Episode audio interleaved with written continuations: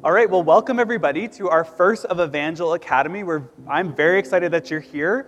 Um, I'm very excited to kind of walk through what hermeneutics means tonight, but there's a couple things that I think will be important for us to understand. The first one um, is, yes, this is kind of like, we're calling it Evangel Academy. It's a little bit more of like a formal learning, um, more of like a lecture style uh, like class, but I want to encourage you guys that, if you have, that this is not just me like barfing information to you, um, but I want this to be like a moment of discussion.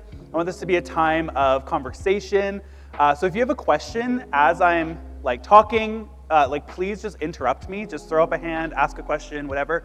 Uh, please interrupt me, because this is not just me wanting to like regurgitate to you, but this is like a time where us as community get to kind of ask those questions that maybe we wouldn't get to ask on a Sunday uh, or wouldn't get to ask in another time. And so I want this to be a moment of discussion.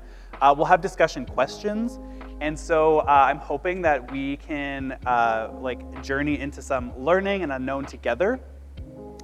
Um, one of the quotes that one of my professors said to me that has always stuck with me is, knowledge is not about uh, what you know, but it's about the questions that you ask. And I think that that's both the knowledge that you have, but as we journey in knowledge and gain knowledge, I think that asking those questions are the way that we truly actually learn, um, and allows for us to really like root information in our heads and in our hearts. Um, and so that's kind of why I want this to be a little bit more uh, question and conversational, but also then formal learning style as well. Um, so before we jump in, I'm going to pray, uh, and then we'll just go over a couple more things uh, that's on the next slide. So God, we thank you so much that you were here with us today. We thank you that uh, you engage not just our hearts, but our minds uh, and our whole person. And so God, I pray that tonight would be a moment uh, that we get to learn more about your word and come in together in community around that, uh, that great, great scripture that we have, the, the toolbox and the transformation of truth in our lives. And so God, I pray that you'd be with us, uh, that you would give us great conversation today, uh, and that we would learn more about you, which is really why we're here, so that we can glorify you. And so we love you, we praise you, and we pray this all in your name. Amen. Amen. Well, I had, uh, in all of my years of college, which have been um, many, I never had a, a teacher or somebody in a formal learning style tell me how they organize their notes. Um, and I always found that to be really annoying, because I am like naturally neurotic, and so I need to like know these things. And so I apologize first and foremost that those words are so tiny. Uh, but this will give you kind of an overview of what we're going to be talking about through our whole time. So not just in this block of learning together, but in our next one on Tuesday, the third as well. So the first one we're talking about is like introduction. What even is hermeneutics? We'll be going into key terms. Uh, these are some like need to know definitions that I'll be using that uh, we can kind of carry in a toolbox of knowledge. Uh, there's an activity, discovering your hermeneutic. There is the task of hermeneutics. Like, how do we practice this? What it look, what does it look like? What's the goal of it? Um, setting your scope, practices before you jump into interpretation, and then we have principles of hermeneutics, adding tools to your tool belt, uh, how to use commentaries and other tools, and then one more activity. So this is going to be, of course, over the next uh, two learning blocks. Like, I'm hoping we get through all of this. You know, we'll we'll we'll do it together. We'll journey together. And so that's kind of a, an overview. And so how I will organize kind of our notes today is the very first like large category will be in a Roman numeral. So if you actually, Lucas, go two over, so that will be a Roman numeral. So that's our introduction. Sub, uh, like subtitles will be in alphabetical order. So it'll be like A, B, C, D, E, F. And then after that will just be bullet notes. So there'll be bullet point, bullet point. There might be an indented bullet point, and that kind of has to go with the point that I had just said. Um, so that's kind of how we're gonna we're gonna organize a little bit of our time together. Um, I know for me that I hate having to figure out how somebody uh, when they're doing like more learning style notes like this, how they do those notes. Uh, so that's just like a quick idea for you guys to just kind of know how this is gonna be, to know when we're switching gears into a new topic or to a new category, um, just for you guys to kind of know and understand. So I want you to imagine uh, a tapestry. A tapestry, like you see on the screen, is this ornate, really beautiful, very um, rich picture that we get to see. Oftentimes, tapestries were used to tell stories, and so you'd see this big tapestry of this like big, long story that happened um, in history. And there are always these like beautiful depictions that we get to see, and I truly believe that Scripture is a tapestry. That when we study and learn about the wholeness of Scripture, that we see a tapestry. That yes, there is a picture that we get to see, But there are intricate details, there are uh, textures, there are uh, there's depth that we get to see, and there's this beautiful picture that we get to see, both in like the very minute and small, and also in the larger understanding of, of the whole tapestry, of the whole of Scripture. I want to read you uh, a poem, actually, by somebody named Corrie Tenboom. She was uh, a Dutch woman who actually harbored Jewish people during Uh, World War Two, because she felt like that was her God-given de- like destiny and calling in that season, was to harbor Jewish people so that uh, they would hopefully avoid uh, some of the awful things that happened to them. Uh, but she, she wrote this poem. She says, "My life is but a weaving between my God and me. I cannot choose the colors he weaveth steadily. Oft times he weaveth sorrow, and I in foolish pride forget he sees the upper, and I the underside. Not till the loom is silent and the shuttles cease to fly, will God unroll the canvas and reveal the reason why. The dark threads are as needful in the weaver's skillful hand as the threads of gold and silver in the pattern he has planned. He knows, he loves, he cares. Nothing this truth can dim. He gives the very best to those who leave the choice to him."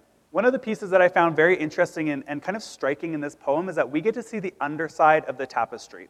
Because you see this beautiful, ornate picture uh, in the front of the tapestry, but if you were to turn over some tapestries, this isn't with all of them, but if you were to turn over some tapestries, the back of it is this like ugly, kind of strange collection of like random threads that like stick out. They're in groups, they're bunched together, uh, they're they're frayed, they're not often very like picturesque or beautiful.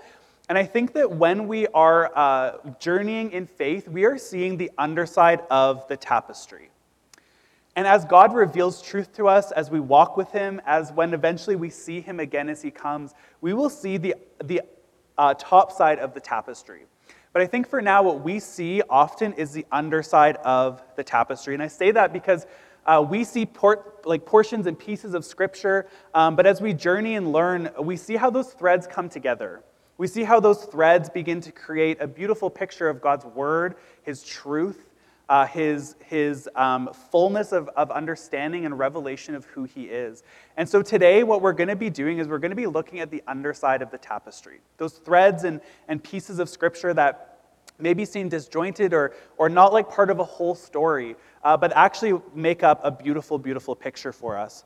And so we're uh, that's kind of the nature of studying the Bible, is finding those threads and seeing how they actually connect to each other and make a beautiful picture.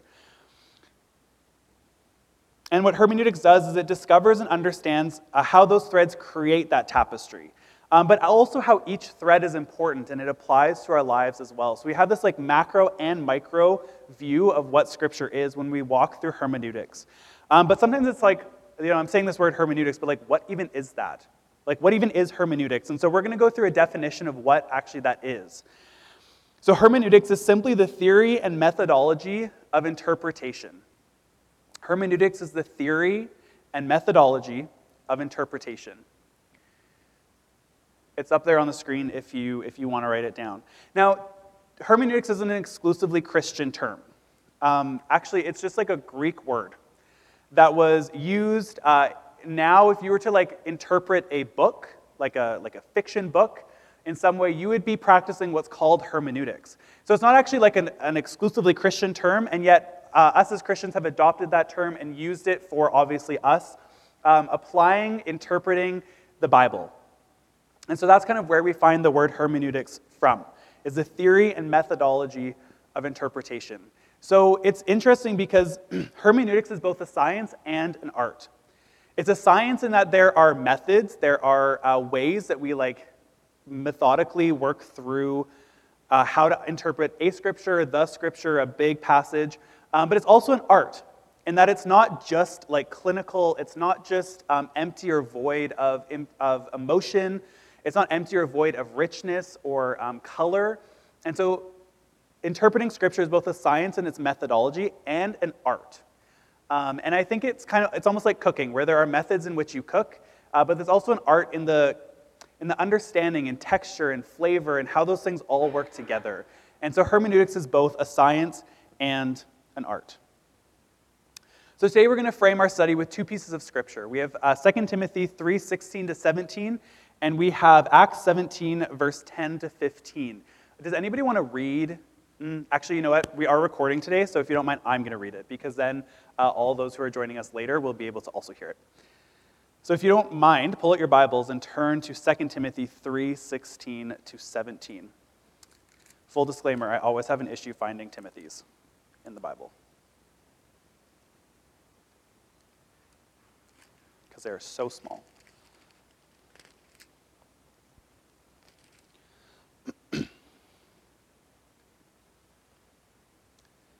So Second Timothy chapter three, verse sixteen to seventeen. It says, all scripture is breathed out by God and profitable for teaching, for reproof, for correction, and for training in righteousness, that the man or woman of God may be complete, equipped for every good work. So we see that uh, scripture is both like beautiful in that it's God's revelation of himself, but it's also useful for us. Um, it is actually the revelation and the best view of what God is and of who Jesus is and how we should live our lives. And it's not just good to like make us feel nice, but it's also good to teach us, to build things in us, to reveal things to us, to correct us when we need it, um, and to have like an objective piece of truth. And so that's kind of part of what frames our understanding of Scripture, is that it's both beautiful and useful.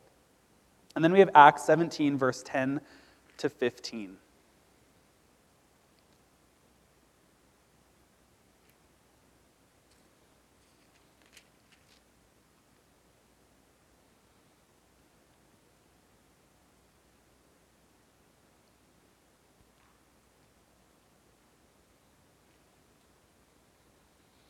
This is what it says. The brothers and sisters immediately sent Paul and Silas away by night to Berea, and when they arrived, they went into the Jewish synagogue. Now these Jews were more noble than those in Thessalonica. They received the word with all eagerness, examining the scriptures daily to see if these things were so.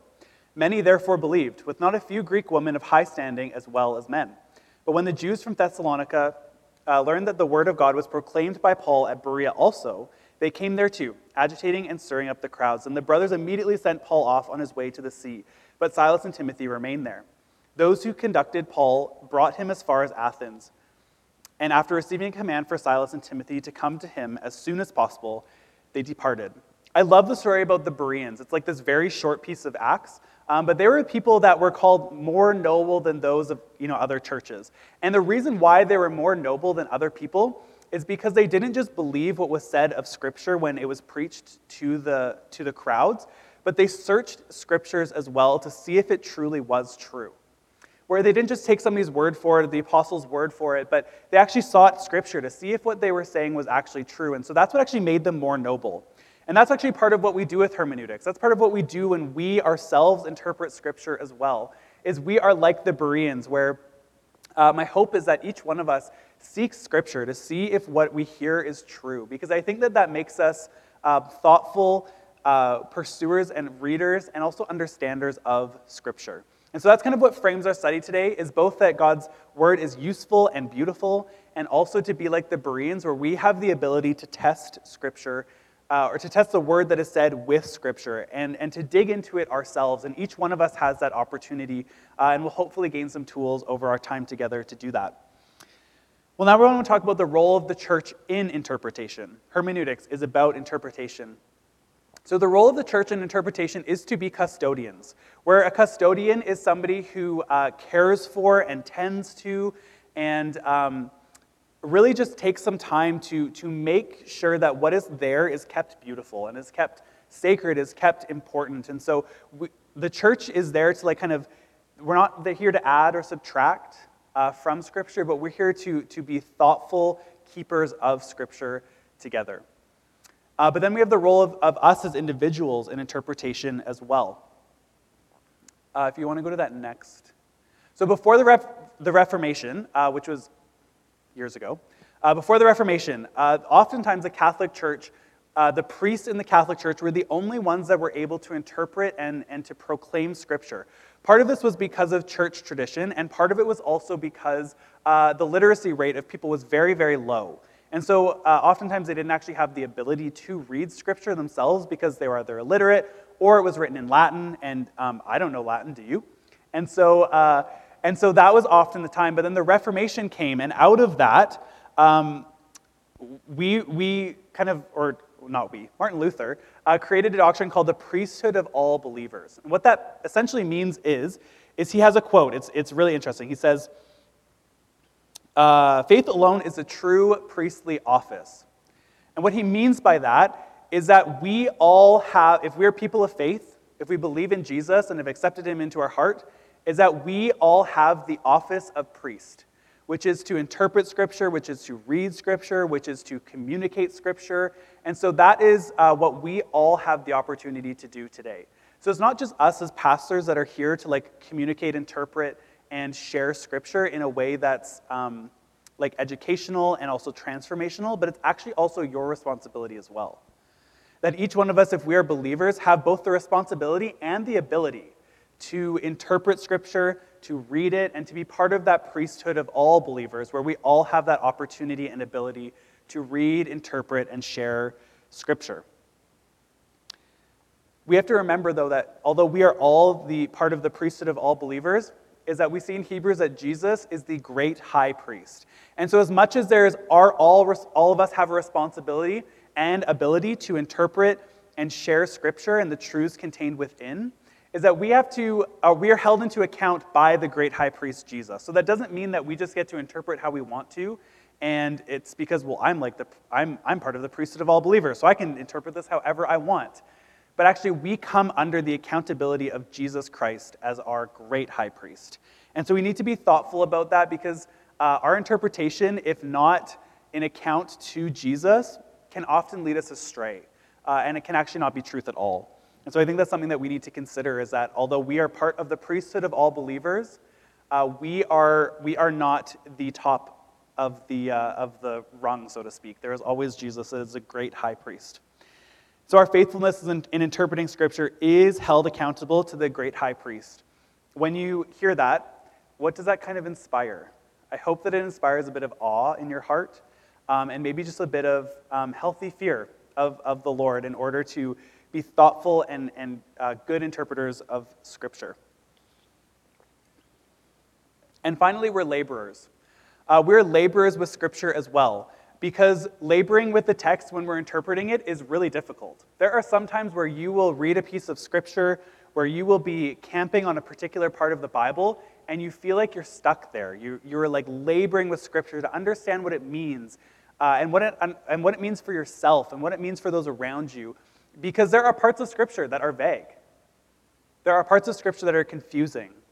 There are parts of Scripture that seem very far removed from our culture, and so it's in those moments that we labor with Scripture together, where we're working with the Holy Spirit uh, to understand what that Scripture means, both for us, um, about God, and about the world around us.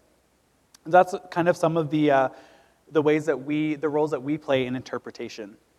Any questions uh, about any of those things that I just said? Do we need to go back on anything, repeat anything? We're gravy. Awesome. Okay. We're going to go over some key terms, because I'm going to be using some of these terms uh, throughout our time together.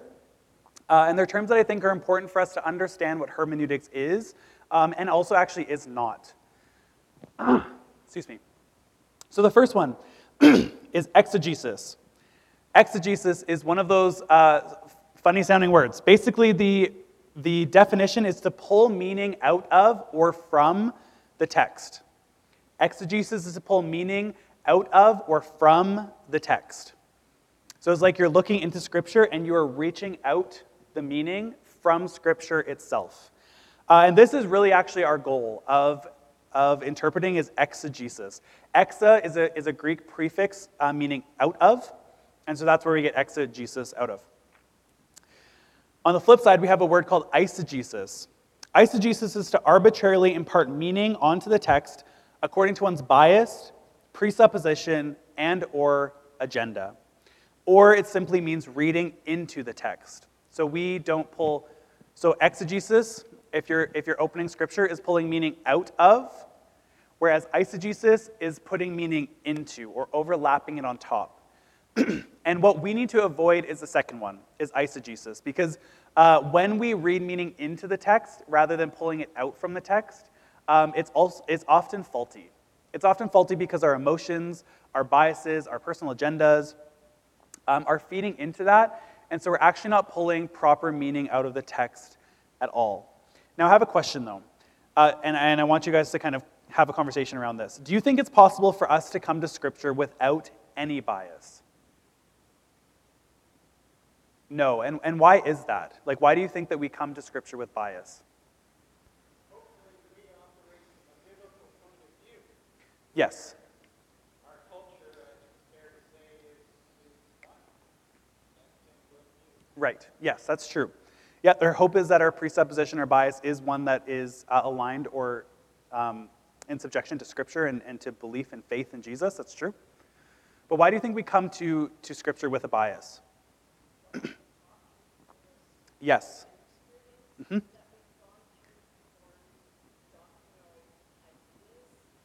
Yeah, that's right.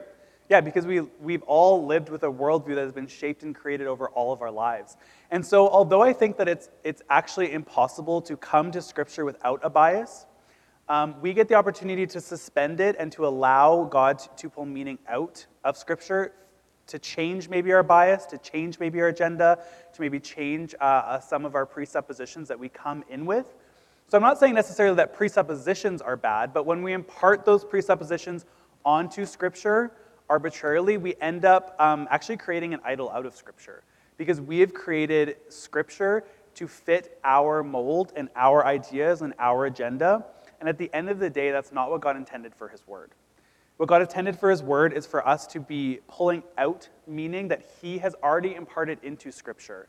And so then if we were to read meaning into, then my meaning that I may read into Scripture will be different than yours. And so then we just begin to degrade um, the truth of what Scripture actually is. And so as much as we can, and, and we need to, be people who avoid eisegesis when we're, when we're interpreting or, or reading Scripture. Well, the next one that is, is going to be a little bit of what seems like splitting hairs. Uh, the difference between hermeneutic, singular, and hermeneutics, plural. Um, and this is a little bit, it's, it really does seem like splitting hairs, but uh, they are a little bit different in kind of their function. So we have a hermeneutic, singular, is a particular system of interpretation organized around an established frame of reference, having an acknowledged set of presuppositions, values, or beliefs, which then guides or controls the interpretation of text. So we're not going to get into this too much, um, but there are different methods of interpreting or different um, like ways that we orient around our interpretation. So there's like historical critical method, there is um, the socio-rhetorical method, there's all these different methods that you use. This is where hermeneutics is a science. Um, and so your one that you bring to Scripture is a hermeneutic. Um, and so that's not the way that you're imparting meaning, but it's a framework in which you pull meaning out of Scripture. And then hermeneutics uh, refers to those rules and principles that pertain to the interpretation of any text, irrespective of literary genre. And so when we're saying, like, this is my hermeneutic, this is what I come to with as a framework to Scripture to pull out meaning, those things may be a little bit of a different approach than somebody else. As long as we're pulling meaning out of the text, we may come with a different framework in how to do that. Um, and some of those ones will have their benefits, and some of them will have their drawbacks. Um, but I think it's just a little bit of a, although it feels like splitting hairs, I think it's important for us to understand. Um, and then finally, we have anachronism. This is a fun word. I love saying it out loud, anachronism. Um, anachronism is an act of attributing a custom, event, or object to a period in which it doesn't belong. The way that I explain it is you're going back to the future, like, like the show, like the movie, Back to the Future, where you're going back to the future. So it's, it's like almost as we're reading in Scripture and being like, isn't it so strange that they were on chariots and and they were pulled by horses when, like, why didn't they just drive a car? Right? Like, that would be anachronism. It is an event, an item, something that we're attributing onto Scripture. Um, and the time that we see anachronism or that going back to the future attributed often is when we are reading the Old Testament now. Because we live in light of the New Testament, the New Testament revelation of who Jesus is. Um, but we can sometimes get it backwards where we think that the Old Testament people had the same understanding of uh, Jesus that we do, and the answer is actually that they didn't, because there is this progressive understanding of who Jesus was. And so anachronism is going back to the future um, in terms of how we're talking about certain pieces of Scripture. So I want to do a little bit of an activity. I want you to write down uh, and share then later three hermeneutical principles you use when studying Scripture. So what are some things that you come as a framework to Scripture? Is it that you believe that um, Scripture is the inspired Word of God? Is it that you believe that Scripture is there to transform your life? Like, what do you come into knowing about Scripture when you read it? That's kind of part of what your hermeneutic is. So I want you to write down three principles of what that is. Take a moment to think about it. Maybe you've never thought about it. Um, that's okay. This is just a moment to kind of consider, and maybe even just write down one if you can't can't get three. I know that when I was asked this question, I was like, I'm doing what? And I'd already graduated, so um, here we go. Another way we can ask this is, what do you ask of the text when you come to it? When you're, when you're opening Scripture, what are you asking about Scripture?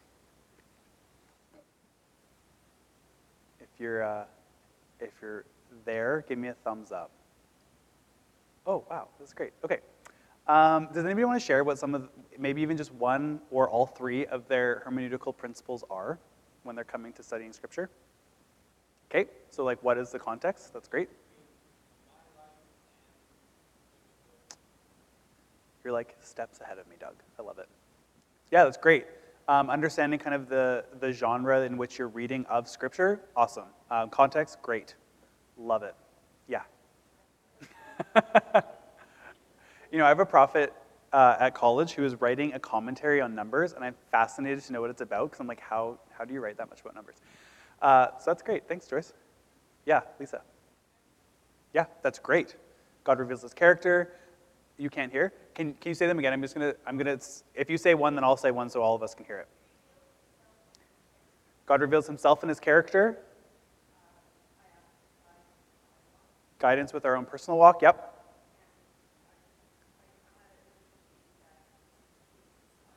And the belief that it's his inspired word. That's great. That's awesome. Any other? Yeah, go Tim. That's great. Yeah, that's it's profitable for teaching and reproof and correction and rebuke. Yep. Training in righteousness. Yeah. That's great. Yeah, so you're, what you're saying is that Scripture is the objective truth that you have to butt up against. And that, yeah, and not the other way. And if you're not butting up against it, there's something that needs to adjust. That's great. That's awesome. Any other thoughts that they want to share? Any questions that you guys have? Yes. Yeah, that's great. That's actually a hermeneutical principle we'll be talking about, is that Scripture interprets Scripture. That's great. Awesome. Well, great. Uh, here's like a, I just was to think about this, here's like a hermeneutic that is kind of like a micro expression of what we're doing, um, or kind of the method of interpreting. It's, do you remember the SOAP method? Uh, it's a way of like understanding or reading Scripture devotionally, where you have, it's like SOAP, Scripture, Observation, Application, Prayer. That's actually like kind of a hermeneutic, right? Like that is a way and a method of interpreting Scripture, because you have your piece, you observe what it means, you apply it to your life, and you pray. Um, and so that's kind of like a small picture of what we get to see of what hermeneutics really is. And there are many like details and, and depth to those, those processes that I think that we uh, don't really even cognitively know that we're doing. Um, but that's just like an idea of what, of what hermeneutics is, is like the SOAP method. It's kind of like a, a small scale idea of what we're doing today. Uh, but we do have like a task in hermeneutics, and this is kind of the purpose of what hermeneutics does. The first one is it reveals context. And context is actually, or what I would say, is the most important starting points in interpreting Scripture.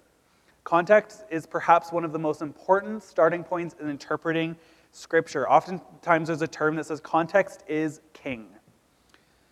And context is the original setting in which an event takes place that frames interpretation. So we have the original audience, we have the original setting that happens there. And so this is really, really important for us to understand, is the original audience and the original setting. So a setting is um, like anything that is uh, time, people, geographical area, cultural uh, understanding of that time. Those are all ways that we understand setting and then by extension context. Um, historically, context actually wasn't really an important part of hermeneutics. Uh, this is kind of back before the Reformation, where context wasn't really important. It was kind of like, I was the interpreter of Scripture, and this is how I view it to be, and this is how it should be for your life. Um, but it kind of creates this like weird interpretation of Scripture, and actually I think it has contributed to some abuses of Scripture. Um, as time went on, and as the Word of God was able to be studied by all in both a pastoral way, but also in more of an educational way, there actually began to be a backlash against the application of Scripture that suited the church rather than what was faithful to God's word. And so that's actually one of the greatest um, beauties of having educational institutes that are Christian, whether um, like a Christian university or a seminary, is that we get to kind of understand that context and join around Scripture in a way that doesn't necessarily serve the purpose of the church or the priest or the pastor, but that serves to be faithful to God's word. Um, and there are broad contexts and specific contexts. So we have like, you know, the broad context would be that like the Jews were God's people. And as time, as Scripture went on, like a broader context is that like the Jews and Gentiles then all were, were God's people if you believe in Jesus. Um, like a very uh, small or specific context would be more things like, what is going on culturally in this moment? What is the socioeconomic um, tensions that's happening in Scripture? Who are the characters in Scripture and how are they interacting? So that's where we see between broad and uh, specific context. So understanding the original context is what allows us to understand God's truth in our context. So I think there's there's a step that we need to take before understanding what it means for us, and I think that we need to start with how what does it mean for them? What did it mean for that original audience? What did that mean um, for that original setting and that original context? And I don't think that we can truly understand what the context means for us unless we have that first start. And so that's often while you're he- why you will hear us uh, when we're preaching, give like a random, what seems like arbitrary, random like history lesson about the people of God, is because that's like this big, when you're preparing Scripture, you take like this much and you like make it into this much. Um, and so that's what we're doing, is we are hoping and helping you guys understand the context that we have like gathered all this information about, because that context is actually really important. And that's actually something that I often look at and, and listen to. Could you say that again? Well then, Siri. Um, clearly Siri wants to join us in our Evangel Academy today. Um, that's why we do that. And so I actually find it's really important uh, when I'm listening to somebody preaching, but even when I'm just listening to somebody talk about God's word, is are they talking about that history moment? Are they talking about what it meant to those people, the, the tension going on around, the culture of the time? Because I think that that's actually really important, and it can seem like something that you maybe just like dislodge from your memory because you're like, is that even important? It actually is. I think it's actually one of the most important parts of, of a sermon or of interpreting Scripture, because we will never know what it means for us if we never knew what it meant for them. And so that's why context is very important. So I want to ask you guys, what are some questions that we can ask to help guide us in understanding context? Because it's great to like talk about context is king, that's awesome. But like practically, what are questions that we can ask that help us understand context? Who is God speaking to? What is the surrounding text? That's awesome. Yeah, before and after that piece of Scripture. Um, yeah, who are the people that God was talking to, or the, the people in that story? That's great. Who, what, when, where, why? That's awesome. Yeah, I think another one I would add is how. Who, what, when, where, why, and how. Um, any other questions that we can ask? Yep. Uh, do you mean in relation to Scripture, or do you mean in relation to history? Yeah, no, that's great. That's actually a really good one, is to bracket what you're reading uh, with other pieces of Scripture. Yep, that's awesome. Another question we can ask is, where in the world is this happening? Um, so there's like a large scale that often lots of things happen in the ancient Near East, um, but in the and then the Mediterranean, but like in Athens, what, what is going on in Athens? Like when they're here in this in this place, what are some of the things going around in the broader culture? Um, we can ask like, who, again, who is in this story? What are the characters? And what, what do we know about them? Um, bracketing Scripture, I think, is great. Any other thoughts about some questions that we can ask to help us understand context? Yeah, what's the religious or philosophical understanding of, of the time? Yep, that's great. Both of um, our religion of Christianity, but also, or, or um, like the Israelites' understanding of Jewish culture, or what is like also the religious understanding that's uh, apart from Christianity going on in the world. That's great. Awesome. No, those are great. We'll be going through a couple a couple of other ones, but those are all really awesome. Uh, I really appreciate, those are great thoughts. The next one is to pull out meaning. And I and I really do believe that there are phases of meaning that Scripture reveals uh, in, in hermeneutics. The first one is, what it, and this is a context one, is what did it mean to the people then? I would say this is exegesis. And then we move to the next one is, what does it mean about God? What does this piece of Scripture say about God? Another phase of meaning that we would find then is, what does it mean to me personally? Like for my life today in twenty twenty-one, what does it mean? And then in light of this, in light of what it meant to the people then, what it means about God, and what it meant to me personally, what does it mean about us now? Because we oftentimes feel that Scripture is just for us, and that it's true, but Scripture was also something that was often shared amongst the community of believers or the community of people. So it's important to understand what it means for me personally, and also for the, for the culture and community around us. Um, and the next one is, how do I share with you, you, what it means to me? Um, and that one I would call like an evangelistic phase of meaning, um, just in, in terms of like sharing about God's word with another person. So those are kind of some of the phases of meaning that happen with, uh, with hermeneutics when we're interpreting Scripture. And then finally, the purpose.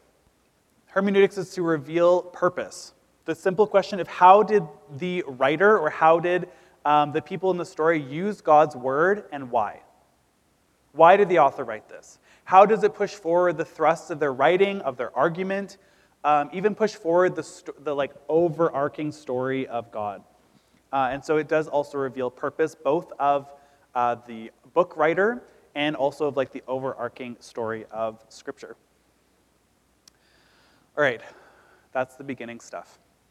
Um, I'm going to give us just a, like five minutes to kind of get up, maybe shuffle around a bit, use the washroom if you need it, get some water, um, talk with a friend.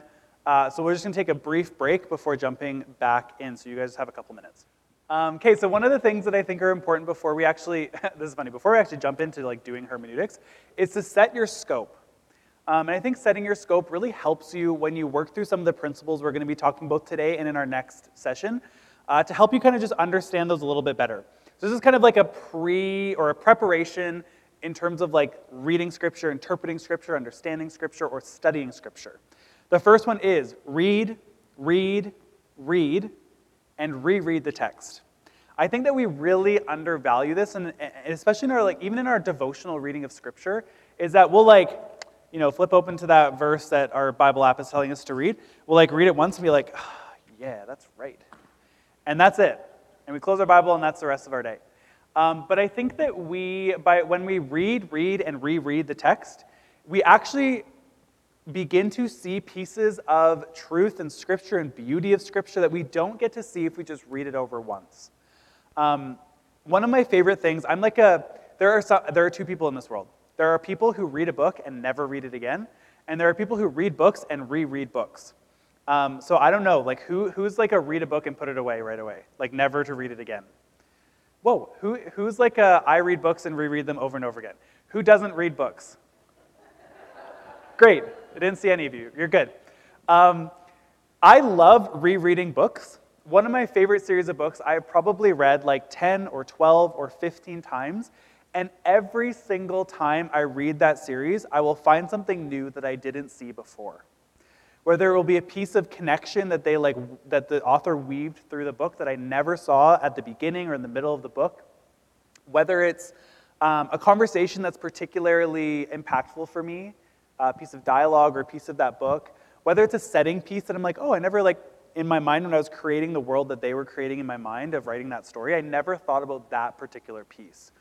And I think that's actually what we what happens when we read Scripture. Like, isn't it crazy to think that a book that was written over thousands of years of time, that has probably been reread thousands and thousands and thousands and thousands of times before, is still relevant, is still beautiful, is still impactful, and is still new for us today?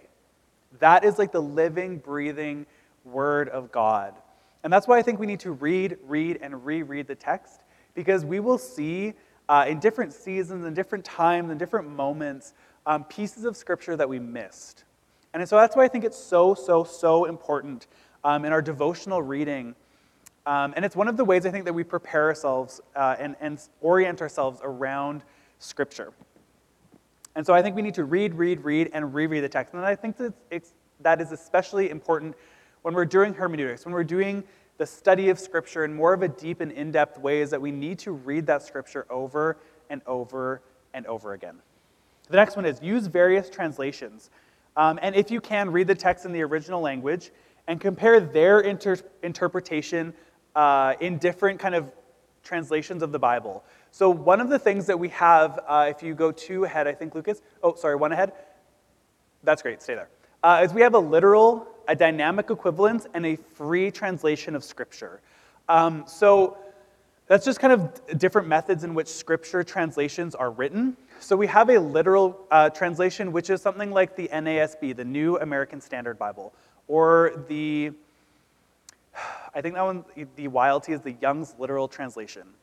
Um, and so those are like a literal taking from the original text and like just pulling the very like like flat interpretation and um, understanding and, and translating that text. So it would be uh, sometimes strange to read. It would maybe feel a little bit like strange and disjointed and not very like free-flowing. Um, that's because they take the original language, so either original Hebrew or original Greek, and they just like directly translate it and write a translation for us today. So it's like weird and sometimes like confusing. Um, there are people that really love it, and, and often scholars will, will often use a literal, literal translation because uh, they're smart, way smarter than I can, I am, and they'll know the original text, language and that and ours today and be able to figure it out. Um, I'm not smart enough. Then there's a dynamic equivalence, and a dynamic equivalence is li- moving a little bit further away from a literal translation, but it's kind of in the middle. So we see that in the E S V, we see that in the, uh, actually I'm gonna go, we see that in the E S V, we see that in the N I V, the C S B, and the N L T, and that's kind of moving, the order I just gave is moving from more literal to more free. Um, and that is using and trying to uh, keep much of the integrity of the original language, but in a way that's like user-friendly or a little bit more user-friendly, um, where it flows a little bit more like English, it makes a little bit more sense. Um, oftentimes when you're reading scripture, you have like a little like um, superscript B or A, and you'll look down at the bottom of your scripture and it gives you alternative words. That's them using a dynamic equivalence. So uh, the word that just I think in my mind is there's a word called doulos in Greek. Um, it's translated to slave, but oftentimes we'll see it as servant. Um, and so in scripture, that's a dynamic equivalence. So their understanding of slave that they're using and our understanding of servant or bondservant, um, which is not a word that we I at least use, but that's what they think is a word that we use, uh, is like one of those examples. And then we move further to like the N L T, which is more of what I would say um, is, like a, I find that the N L T is a really great translation for preaching. It's a really great translation for uh, devotional reading, and so I actually really like that translation. Um, but that's, again, moving to a little bit more free. A free uh, translation of Scripture would be like the Message, where if you were to read like the New King James Version and the Message side by side, you would ask yourself, am I reading the same book right now? And the answer is yes, um, but that's because the message, the message is a free translation, and actually people wouldn't even sometimes say that the Message is a translation, but it's a commentary of the Bible. Um, and so that's kind of some of the ways that translations can help us. I think there are some, to be fair, I think there are some translations uh, that should have no place in our study of Scripture, um, and I will not say what they are, but I think that there are some translations that have no place in our understanding of Scripture because they have taken liberties to be too far um, from even like a free translation to be so far that they're not even a translation or a commentary of Scripture, or what Scripture is intended to be or say. However, I think that uh, using different types of translations can actually be really helpful um, for understanding Scripture that may be like confusing or vague or use wording that's like strange for us. So sometimes I'm reading uh, a book or a particular piece of Scripture, I'm like, I have no idea what this is trying to say to me. I'll read the Message, because the Message was written as a commentary. It's very like, Um, I was going to say like cool guy language, but that's maybe not a good explanation. Uh, it's very like free and and uh, and it's, sorry, conversational. That's a great way of saying it. It's conversational. And so it's maybe sometimes an easier way for me to understand that. So I sometimes will use the Message uh, in that type of way. So using different types of translations in our reading can actually be really helpful for us because it can reveal or show things that we maybe missed in a different translation, or even that the translator had a different understanding of. And then ask questions. Uh, like we've already said, as part of our hermeneutic, is to ask questions. Uh, they are the W's. Who, what, when, where, why. And I think how is also important as well. So who's in the story? What is happening in the story? Uh, when is the story happening in, in the timeline of history? Where is this happening in the world? Why are they even writing about this particular story? And how does this apply to their lives, my lives, blah, blah. So I think that asking those questions of the text before we interpret it Um, can sometimes be helpful to paint a little bit of a picture. You know when it, when you were a kid you made mind maps? I don't know, maybe people still make mind maps. I never understood the concept. But I think that writing, having those who, what, when, where, why, how, are create a little bit of a mind map for us to approach Scripture with and help us. Um, next is, is the recognition that knowledge is not demonstrated by the answers given, but it's by the questions asked. That's why I think it's important to ask those questions, because knowledge is not determined, demonstrated by the answers given, but by the questions that are asked. And then finally, it's helpful to maybe make just a list of preliminary observations that you have. So one of those could be, what is interesting in this piece of Scripture? Uh, what is repeated? What do you not know? What is puzzling in the text? And then any other observations. And those can be really um, helpful guides, because, for instance, things that are repeated are often something that the, the writer, and also I think by extension God, is wanting us to hear and listen and understand. Um, where oftentimes when Jesus says truly, truly, or verily, verily, or very truly, um, that's like a repeated word, and I think that it's important because God really wants us to hear that particular piece. Um, so if you see a repeated word, I think it's important for you to write that down, because that helps us to understand maybe what God is trying to say to us in that particular text. Um, so those are, I think, some ways that we can kind of set our scope as we approach Scripture, and maybe even be a helpful thing as you're uh, devotionally reading Scripture even, is to write down some of those questions and just kind of see what comes out of those uh, those questions or setting your scope together. All right, so we have the principles of hermeneutics now that we're going to jump into. We're going to go through uh, only some of them, and we may end our time a little bit early. There are actually twelve general principles that we usually find with hermeneutics. We're not going to be focusing on all of them. Um, I pulled out what I think are the most helpful for us uh, to know. And just as a as a like thought before we jump into them is uh, in the next slide, you're going to see that it says that these are not linear. This is one consideration that we have to make, is that um, I know for myself, I am a linear thinker, where I'm like step by step by step by step by step, and that's how it's always done. Um, but that's not how these principles of hermeneutics work. It's not like you do this one, that one, that one, that one, that one, and it like out comes this like perfect interpretation of Scripture. Um, I would love it to be that way, because I think that would be much more easy and helpful for us. Um, but I think that God wants us to labor a little bit with these things, because I think it produces like hope and endurance and great things and truth and dependence on Him. Uh, so He doesn't do that, which, um, you know, that's okay. Uh, so these are not linear. Uh, you will be moving through much of these pieces back and forth, um, and, and each one will kind of influence and change the other uh, in certain ways. And so I think it's important for us to realize that these are not like a step one, step two, step three, step four, but these are principles that we keep as tools to use when we need to, and that maybe we put that tool back and use another one because it's going to serve us better in that moment. So these are not linear principles. The first one that we have is original languages. So the Bible is, writ- uh, the Bible is written in two different languages primarily. There is ancient Hebrew, which is primarily the Old Testament, and then there's ancient Greek, which is the New Testament. Some of the New Testament is written in Aramaic. It's because it was a conversational language written then, and so sometimes you'll see it. It's confusing. But uh, if you read like the original language, you'll either have Hebrew, which is the Old Testament, or uh, ancient Greek, which is the New Testament. Um, they're both dead languages. So if you were to read Greek now, it would not be the same in any certain, like in any type of way than ancient Greek was. Um, so I don't know if we have any Uh, native Greek speakers here, um, but you will find that it will be very confusing for you. So that's kind of how uh, Scripture is divided in terms of language or original language. So here's some things. When looking at original languages, uh, there's greater context and, and intention of the writer that we can gain. Um, I took a New Testament Greek class, uh, and it was very interesting because uh, New Testament Greek and also Old Testament Hebrew is um, written in such a way that is not like the quick brown fox jumps over the lazy dog. It would be like dog, brown, the quick, lazy jumps over whatever other word I forgot.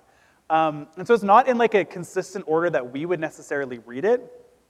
Um, ancient Greek is re- is read left to right, um, whereas ancient Hebrew is read, read right to left, so that's also an uh, down to up. I don't know, it's confusing. Anyways.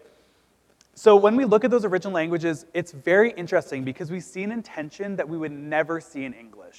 Um, and part of that reason is because oftentimes, like for instance, at the beginning of a sentence is the word, the noun, the verb, um, the descriptor, that the, the writer of that passage is wanting us to really pay attention to. Sometimes we would never see that in, in uh, our English Bibles because we don't have the same structure and sentencing that, um, and grammar and syntax that ancient Greek does. So we do see like a great kind of richness and depth that we would never see in our Bibles if we were to open them then. However, are any of you guys scholars of New Testament Greek or Old Testament Hebrew? No, and I wouldn't say I am either, even though I took a class in it. I can read it. I kind of know some of the things. I remember some of the stuff that I learned. Um, but I would not say either that I am a New Testament Greek scholar. So there are some aids that we can have. Uh, we can use commentary sources to help our understanding. Um, because I think that older commentary writers, some of the ancients, some of the greats, uh, they would have a great and vast knowledge of the ancient or original languages. Because that's just what they learned in seminary. That's often uh, a prerequisite that they had.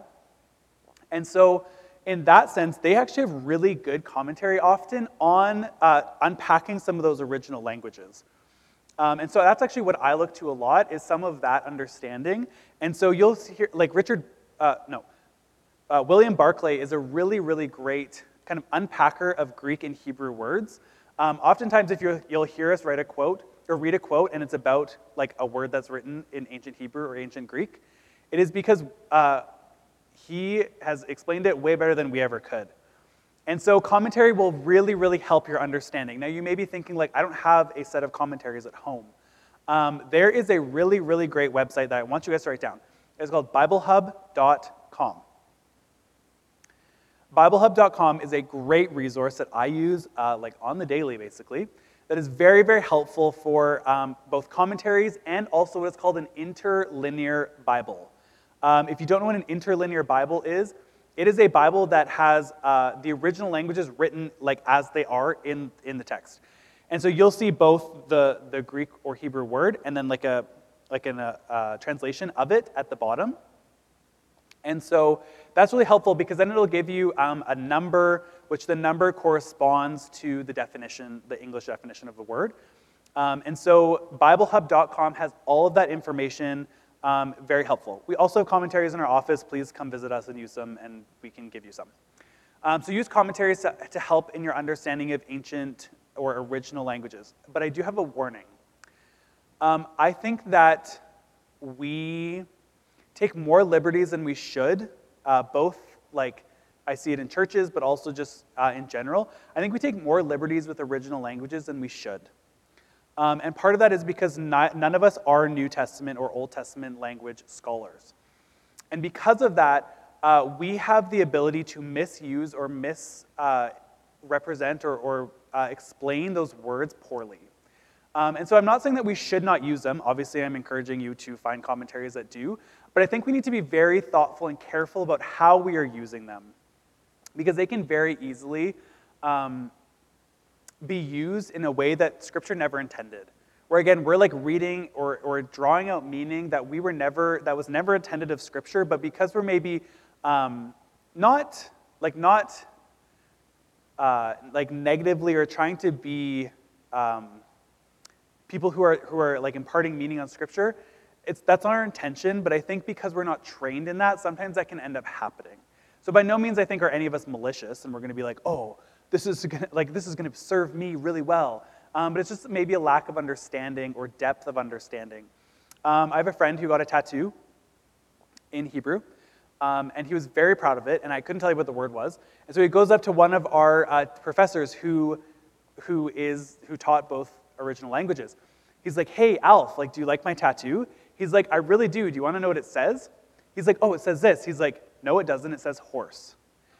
Um, because he thought it was this Greek or this Hebrew word that he was writing on his arm that meant something that was not horse, um, and it was horse. Um, and so, although that's like a funny expression or a funny like story, that's sometimes how we can do that with uh, original languages, is we think that this is something and it doesn't mean that at all. Um, and so, I think that we just need to be careful and cautious when we're using original languages, because none of us are New Testament or Old Testament language scholars, um, and so that's why we rely on commentaries and those people who actually are, to guide us in our understanding and interpretation of that. Um, so I don't want that to be like ugh, scary or like overstated, but I just think it's important for us to understand. Uh, the next thing is we have progressive revelation. So as we read through Scripture, we see that God reveals himself and his plan for redemption over the fullness of time. So we see, like in Scripture, that we have things that happened in history a long time ago, and we have things in history that haven't actually, well, it's not history. We have things in the future that haven't actually happened yet. So this is called progressive revelation. It's like the overarching, uh, consistent revelation of who God is over time. And this is an important thing to have as a principle or in our toolbox. Um, so for instance, Abraham didn't have the same knowledge of God's plan for redemption as like the Apostle Paul did. Um, now that's not to fault Abraham. Like you can't have information about things you don't know, or you can't know the things that you haven't been told. Um, but there is this progressive revelation. And so that's why Paul, for instance, uses much of Abraham's story, is because actually progressive revelation has allowed Paul to understand Abraham's story and, and God's story of redemption, maybe actually even better than Abraham did himself.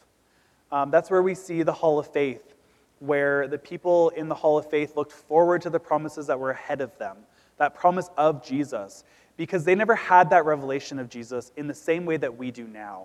And so progressive revelation is like the overarching and systematic revelation of God's character, plan for redemption over time. Uh, I want to read for you from Second Corinthians chapter three, verse seven to eighteen. It says, "Now, if the ministry of death carved, carved in letters on stone came with such glory that the Israelites could not gaze at Moses' face because of its glory, which was being brought to an end, will not the ministry of the Spirit have even more glory? For if there was glory in the ministry of condemnation, the ministry of righteousness must far exceed it in glory. Indeed, in this case, what once had glory has come to have no glory at all, because of the glory that surpasses it. For if what was being brought to an end came with glory, much more uh, will what is permanent have glory. Since we have such a hope, we are very bold, not like Moses, who would put a veil over his face so that the Israelites might not gaze at the outcome of what was being brought to an end. But their minds were hardened. For to this day, when they read the Old Covenant, that same veil remains unlifted, because only through Christ is it taken away. Yes, to this day, whenever Moses is read, a veil lies over their hearts. But when one turns to the Lord, the veil is removed. Now the Lord is the Spirit, and where the Spirit of the Lord is, there is freedom. And we all, with unveiled face, beholding the glory of God, are being transformed into the same image from one degree of glory to another. For this comes from the Lord, who is the Spirit." So part of this is the um, understanding that the veil is taken away from our eyes when we uh, are saved and believe in Jesus. But also part of that story was saying Moses didn't have the same knowledge of, of revelation of God that you and I have today. So that's kind of talking about that revelation of Scripture, is that there was a veil over uh, their eyes and, and still to some extent over ours until we believe in Jesus and, and see the overarching reg- progression of who Jesus is and God's plan for redemption. And so that's part of... Um, what progressive revelation is. But how is pro- progressive revelation important for hermeneutics? Like, how, how is it important? What, what's the purpose of it as a principle? Why do we need it in our toolbox? Yep, yeah, of course, to understand God's end game, that's right. Yes, so it allows us to look back and, and um, have greater meaning to some of those texts as we see God's plan for redemption, that's right. I have a couple of thoughts. The first one is, I think that our understanding and knowledge that um, progressive revelation is something that occurs in the Bible actually safeguards us against anachronism and eisegesis. Because if we understand that God is progressively revealing his character and nature and plan for redemption, it means that we have uh, more of a safeguard that we don't read meaning into text that wasn't there. Um, so for instance, uh, it means that we don't read our understanding of Jesus and the coming, the, the Messiah who has come, to Old Testament characters, Scripture, the Bible, um, that, that is actually not what they would have understood at all. And so that helps us safeguard us against anachronism and then also eisegesis. It's because we understand that we have a different revelation than they did, and so if we're reading an Old Testament Scripture, for instance, we need to jump into that story uh, in the same place of revelation that they had. So there are some people who talk about... Uh, dispensationalism, which is like this idea that God reveals himself in certain dispensations or like um, blocks of time. And whether or not you believe in dispensationalism or what the amount of dispensationalism is or even care about that um, is not really what I want to talk about tonight. Um, it kind of plays a little bit with progressive revelation, but regardless of that, progressive revelation is something that we see in Scripture. I think it protects us against reading uh, historical events that haven't happened yet into Scripture and, and imparting meaning that wasn't there. And then I think the other thing it helps is it helps us settle the apparent contradictions of Scripture. I know that's a huge cultural question today, like so, so, so much a cultural question. It's like, how would I believe the God in the Bible if he allowed slavery, if he allowed um, multiple people to have multiple wives, um, if he allowed for the oppression of, or what we would see as the oppression of women in the Old Testament, like how do I believe in a God of that in that way? And that's where we can kind of talk through progressive revelation, is that um, there are different understandings that people would have had in history. And although that doesn't like permit those things to happen or allow those things to like persist today, um, or even speak in a full truth of who God was then, uh, it is a way that we understand that um, some of the contradictions in Scripture are kind of resolved, um, for an example. The other thing is, uh, in our culture today, there is an, a, a huge pushback between the, uh, with the like permanence or importance of the Old Testament. Um, our fellowship, the P A O C, is currently rewriting what's called its SOFIT, or now SOIT, the Statement of Essential Truths, or the Statement of Fundamental and Essential Truths. And one of the things that they needed to add this time around um, was that the Old Testament and the New Testament are the inspired Word of God, where they kind of had it as like a, a base understanding. And if you were to ask me ten years ago if um, the validity of the Old Testament was going to be a topic that we had today, I would like... Like, my jaw would be on the floor. Of course not. Like, why would we ever debate that? And yet, in our culture today, it is. Um, there are, like, very prominent, very influential pastors who actually don't preach from the Old Testament at all um, because they don't believe it's important for our lives today. Um, but we believe that all of Scripture, all of Scripture is God-breathed. Um, and they think that it's something that's irrelevant for us today. But when we understand progressive revelation of God revealing himself over time, I think we see the beauty of that. Um, and so I think that actually understanding this is incredibly important for us because our culture is pushing back against it. Um, and so we do believe that the Old Testament is just an inspired uh, and part of our life transformation, even numbers, uh, than any of the things that we read in the New Testament as well. Um, Because I think that you, like for an example, you cannot understand the overarching narrative of Scripture being that we have been banished uh, by our sin from the garden, and we have moved away from it, and that humanity's goal is to get back, is to get back, and that it's lost without Christ, who allows us to return eventually to a better eternal Eden at the end of our time when he comes again, if we don't have a value of the Old Testament. Like, yes, our understanding of the new heaven and the new earth may be lovely and wonderful if we only were to read the Old Testament or the New Testament, but imagine the richness that we're missing if we don't understand that at the very beginning of Scripture, at the very beginning of God's plan for humanity, that we have been banished from that garden, and it is now our goal, and, and we can't do it alone, it's, it's Jesus' work that does that, but now it's our goal that if we've been moving away from the garden because we've been banished, that eventually when we receive that new heaven and new earth, that that is the fulfillment of, get, of us getting back to Eden, so to speak. And we miss that. We miss that if we don't believe in the Old Testament. And so I think that's something that's really important for us to remind ourselves and just have solidified in our minds. Um, and again, like progressive revelation, we, we filter the Old Testament now through the cross and the New Testament. So we don't uh, impart the cross onto the Old Testament because, again, like they wouldn't have that understanding yet, but this allows us to filter. So another example is that filtering through the, the New Testament is that Moses was like an archetype for Jesus because he was the one who brought all of his people to a safe place, and he was the one who, um, who brought humanity to a greater place after judgment and destruction, to a new land and to a new place and to a new sense of understanding of his people. And so that's why we see, like, in, in Scripture, we see this person is the uh, is like an archetype of Jesus. Um, we see that with Abraham, where uh, Abraham brought his son up the mountain uh, to sacrifice him. And, uh, and as a result, he was spared. Well, God has sent his son Jesus to this earth, maybe not up a mountain, but down to earth.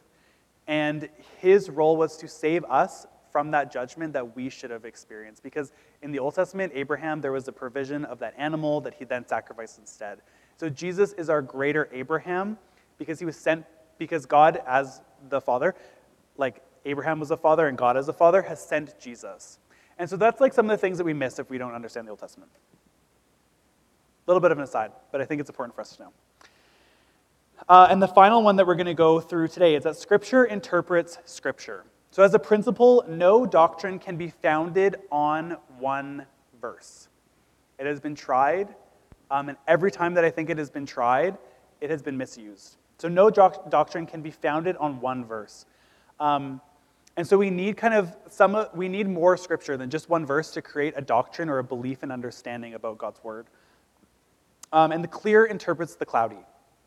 So there are some pieces of scripture that are in, like entirely confusing, uh, that are very strange, that are very obscure, or um, that we feel are we're we're missing some of the like context of sometimes. And so the very clear interprets the cloudy. Um, and so that's kind of like a, an interpretation that we can have. So if you find a cloudy passage that you think is talking about this particular topic, whatever that may be, then if you find a clear passage that explains that, the clear helps interpret that cloudy piece as well. The next one is, if there are two doctrines that are found which apparently contradict, then it is up to you and I as the interpreter to reconcile these things while remaining faithful to Scripture. So an example Uh, is a justification by faith alone that Paul has in all of his writings, and a justification by works in James. So we see that like faith without works is dead. But we see with Paul that he says, well, faith alone is what brings our justification. So those things are clearly, or seem in opposition to each other, and so it's up to the interpreter to reconcile those things.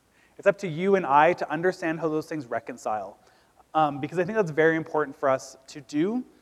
Um, because again, contradictions are a huge, are a huge deterrent for people coming to faith, who are a part of faith, or who are even critical of faith but still wanting to explore, is that contradiction can often push people away. And so I think that it's important, um, and, and that's our job as laborers and interpreters of Scripture, to understand how those things reconcile.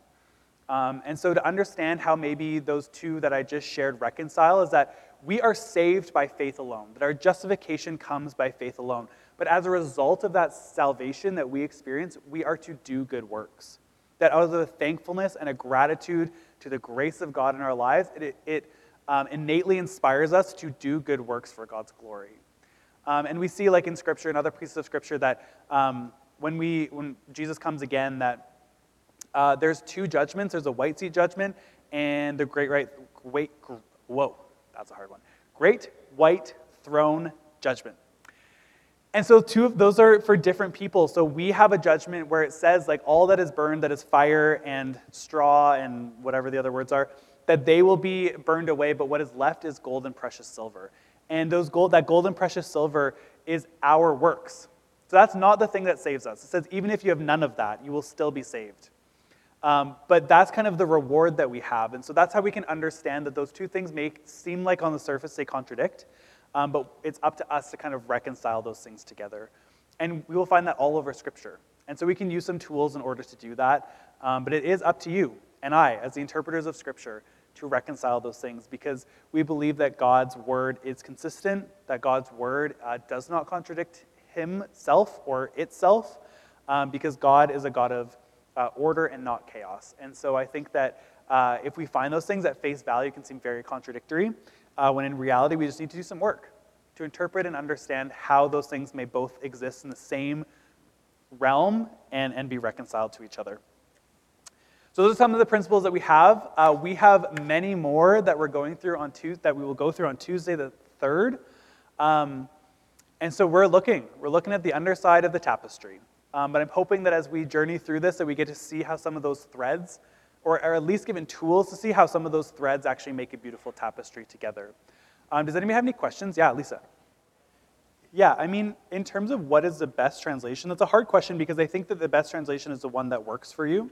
Um, now, again, like you heard my caveat that there are some that I feel like are not um, even translations. However, if you open your Bible, um, oftentimes you will have like a preface in your Bible that's at the very beginning that I'm sure you never have opened. Um, but oftentimes the preface will give you kind of the scope of their uh, way that they have translated this particular particular translation. Um, and so this is the E S V. Doo, doo, doo, doo. So it gives like a history. This one gives like a history of like how they got to this translation here, some of the um, substitution words that they use uh, throughout their Bible, uh, their philosophy of translation that they have. Um, so that's actually a really helpful tool. I know that, that you, you maybe can't always see that uh, online if you're looking, Um, but they have their principles, they have terms that they use, um, all of those things. And so I think in terms of, now now keep in mind as you, I don't want you to be cynical, but keep in mind that like as you read this, this is coming from like, from their explanation. So they're gonna be the most um, approving of their own style. But this does give a really helpful uh, understanding of, of how they translated this, how they came about some of the words they use, Um, their philosophy of translation. And so actually that, that piece, if you're looking for a translation that you maybe want to find that's um, maybe different than what you usually read, that's always a good place to start actually. Um, the other thing is like, you ask, just ask somebody. Like how, how is this translation used? What, what is a good translation for this type of reading? Um, oftentimes if I have people that have never read the Bible before that are wanting to start, I'll ask them to start with an N L T. Because uh, an N L T is a really helpful book. I find it's um, like very user-friendly. It's very devotional. It's super well explained. I think it has its challenges and, and its drawbacks, but I think as, as a book, it's a, as a translation, it's a really good one. Um, yeah, so it's kind of a hard question to answer because it's not like, I'm not going to recommend. Like for me, I use the E S V primarily, and I use the C S B primarily, C S B as in Bob. Um, and I started using the C S B a little bit like very recently, and I really like it because it's it's similar to the E S V, uh, but a little bit more user-friendly. Uh, sometimes the E S V is like very, very, um, it can be very choppy or very disjointed, it feels, particularly with Paul's writing, because Paul is this guy who used like, he like didn't use any punctuation, literally at all. So you have these like super like really long sentences that you're like, oh my gosh, I don't even know where I started with the sentence, and somehow we're like, what feels like a paragraph. Um, so some translations will deal with those things a little bit uh, differently as well. So I use, I primarily use the E S V and C S B, but by no means am I like touting that that's the only one that you should use. So sorry that I didn't give you a very clear answer, but um, the preface, it's always a good place. Any other questions? Pushbacks, comments, random things that came into your head.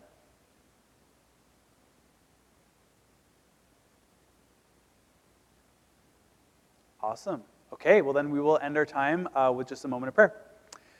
God, we thank you so much that you have revealed yourself in your word to each one of us. And we thank you, God, that we get to be people who mine Scripture and labor with Scripture and discover um, the richness of the tapestry that Scripture is. And God, although we sometimes see only under uh, the, the underside of the tapestry, Lord, I pray that we would begin to see the beauty of what it looks like. That we begin to see those strings and pieces that seem very uh, disjointed or removed from each other, and understand how uh, they create the overall understanding of your word, but also how it applies to our lives today.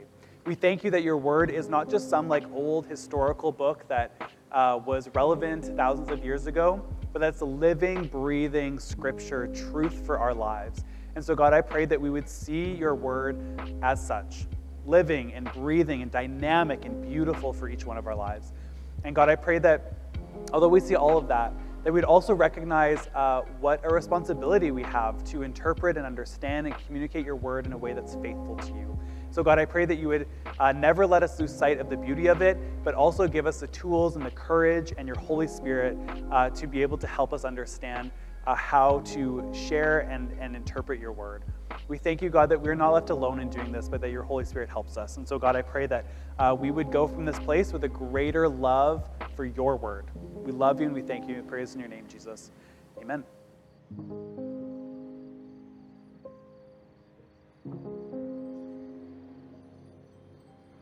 Thank you.